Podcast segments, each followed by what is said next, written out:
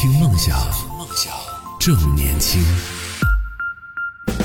问候到大家，这里是动听二十四小时的听梦想 FM，我是男同学阿南。那么今天也准备到了一个话题，和大家一起来讨论，是关于省钱的。我们的听众如果说对我比较熟悉的话，经常听我们节目的朋友呢，应该知道我是一个比较，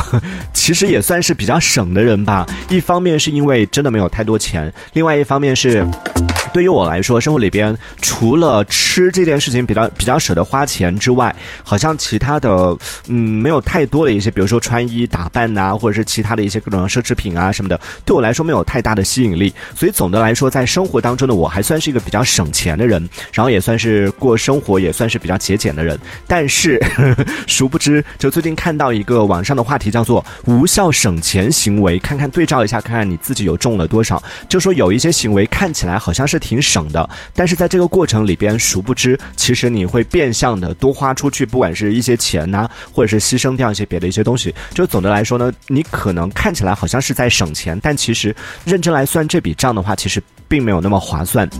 大家能 get 到这个意思吗？待会儿我们展开来讲一讲啊，展开说一说哪一些行为是无效的省钱行为，就看起来好像省钱，但其实从另外一个层面来说，其实也造成了某一种浪费，不一定是金钱方面的浪费啊，当然也有一些是啊因小失大，就为了省小钱，然后花出去更多的钱，也有这种情况。那在听节目的朋友也可以来讲一讲，生活当中你自己有没有这样的一些时刻，有没有一些这种无效省钱的行为，或者是通常来说，可能家里人会比较常见这种行为，家里边长辈。可能会比较有啊，比较多会有这种情况。那都有哪些是属于无效省钱的行为呢？看到网上有网友总结出来了一些，就是比较常见的，大家也可以对照看看哪一些是你比较认同的。有一些我是不太认同的，大家可以分别看一下啊。它一共分成了五种不同的类型，就是为了省钱，你可能会要付出的代价。首先，第一个最常见的就是为了省钱牺牲健康的一些行为，相信很多朋友都能够想得到，最直接的就是家里边的吃剩菜剩。饭这件事情，啊，家里面很多老人都会有这样的一些习惯，然后包括现在很多年轻人都会有这样的习惯，但是不太一样的点是在于，我觉得可能是在于参数。虽然当然我们是倡导的是节约节呃勤俭节约这件事情，那吃剩菜剩饭，就比如说你第一餐没有吃完的菜，第二天啊第二餐再来吃，那是没有问题，甚至第三餐再来吃，我觉得都是情有可原的。但是有一些就比较夸张的，可能是到了吃啊午餐、六餐、七餐的这种情况。吃一个星期一道菜，从周一吃到周天，这种情况真的不少见。特别是对于一些就家里边可能只有老人生活的这样的家庭，因为他每餐吃的也比较少，然后做少了呢，好像也不太好做，所以每一次可能煮一锅这个什么菜啊，什么这些东西，就可能要吃一周的这种情况，其实真的还挺常见的。这就是比较常见的，也也是我们说到的，为了省钱牺牲健康的一个行为啊。因为剩菜剩饭在长时间的这个摆放和反复的烹饪的过程里边，会产生一些对身体不好的，比如说亚硝亚硝酸盐呐，然后还有一些大肠杆菌啊等等这些细菌，它会在里边滋生，所以对我们身体吃下去呢，也是对我们身体会造成一定的这个伤害。对，比如说我们的肠胃啊，然后特别是老年人的话，有一些慢性疾病，可能也会带来相应的一些这种健康风险，所以是不建议大家啊去吃剩菜剩饭，就反复的去热的这样的一些剩。剩菜剩饭的，那这是其一。其二呢，就是很多人会有的一个行为，就是家里边的水水果蔬菜，一般吃的时候，这个我先自我检讨一下，我自己也有这样的行为啊。就当很多水果放在面前的时候，我们肯定都会先去吃那些快要坏了的。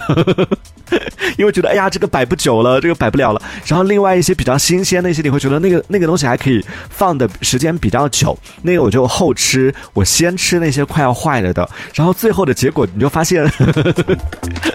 就买回来之后你就没有吃过新鲜的，永远吃的都是快要坏了的。你今天吃昨天已经熟了的，今天快要坏了，你把它吃完，然后今天还新鲜的那些放到明天，它又变成快要坏了的，然后就这样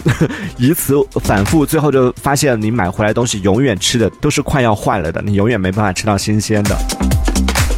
所以这是为了省钱牺牲健康的一种行为啊，这是因小失大的一个行为。然后第三个呢，就是呃，很多人就晚上玩手机的时候，可能为了省电，所以通常会把灯。呃关的比较暗，甚至就直接不开灯了，就直接刷手机的时候直接不开灯这样的行为，嗯，其实感觉也不是为了省电吧，只是想说开着灯晚上开着灯太刺眼了，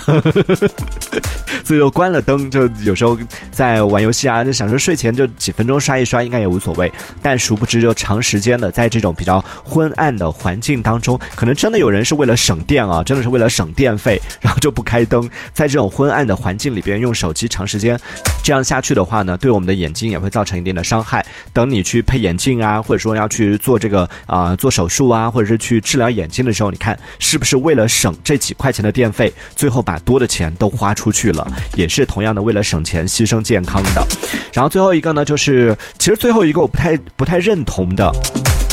就是网友总结出来说，因小失大，也同样是为了省钱牺牲健康的一个行为。是现在很多人会选择那种为了贪便宜，会去买那些临期食品、打折食品，然后这些东西呢吃下去对我们的健康也是有一定的损害的。但是我不太认同这一点的地方是在于，其实临期食品它并不代表是过期食品。比如说牛奶的保质期它可能是六十天，然后通常的临期食品它可能是到了第四十天的时候，或者到了第五十。十天的时候，它就会打折，然后以低的价格来进行出售。这个时候虽然它不是最新鲜的，不是说还有六十天、还有五十天的保质期，它可能还有十天、还有啊五天的这个保质期。在这个时候，其实它没有过期，还是在它安全的这样的一个范围之内。然后它以比比较便宜的价格来进行销售的话，这个其实我会发现。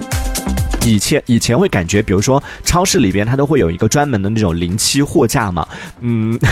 说实话，我每一次去超市我是必逛那那个区域，而且每一次真的会有点小羞涩，就不太好意思往那边，每一次过去都要匆匆的假装好像不经意的，其实已经很远就已经开始看我要哪个哪个哪个，然后就是经过来来回回的走过几次，然后每次不经意的看，然后这次看我要这个，那次看我要那个，就每次都要从上面拿一些东西。以前会觉得，嗯，好像去买临期食品是一件有点不。太好意思的一件事情，想说啊，为什么要贪图这种小便宜？但现在发现，其实真的很多年轻人都这样做，甚至在很多城市有专门的那种临期超市，你进去你就不用说去找他那个专门的那个临期的区域，他整间超市里面卖的都是临期商品，然后价格都很便宜，甚至在网上他也有专门的这种网上的直播间，就是那种卖临期食品的。而且人气也很高，销量也很好，所以你就看得出来，其实大家现在也是非常会过日子，然后也非常观念上也已经转变过来了，不会觉得说买这个临期食品啊，会觉得好像是一件嗯挺丢脸的事情，怎么样的？不会了，大家都开始接受这个事情了。而且，它对我们的健康这件事情，我自己我不知道啊。就如果有专业的朋友可以给到专业意见的话，可以来分析一下。我觉得临期唯一影响的可能是有一些食物的口感，有一些食物它可能，比如说像水。果啊，水果倒不至于说到临期，但会有那种情况，就比如说，有一些生鲜超市里边，它的水果可能销出来的时间已经有三个小时了，或者是四个小时了的时候，它可能就会开始打折。然后包括像有一些生鲜超市，它当天有一些那种所谓的日日鲜，或者是当天就要卖完的一些产品，然后到了晚上的时候呢，那个东西已经没有那么新鲜的时候，可能它的价格就会相应的进行一个这个打折。而这个时候呢，其实这个东西并没有坏，只是说。它吃起来的口感可能没有最新鲜的时候那么优质了。在这种情况下，嗯，你是否愿意花这个钱去买这样的临期食品呢？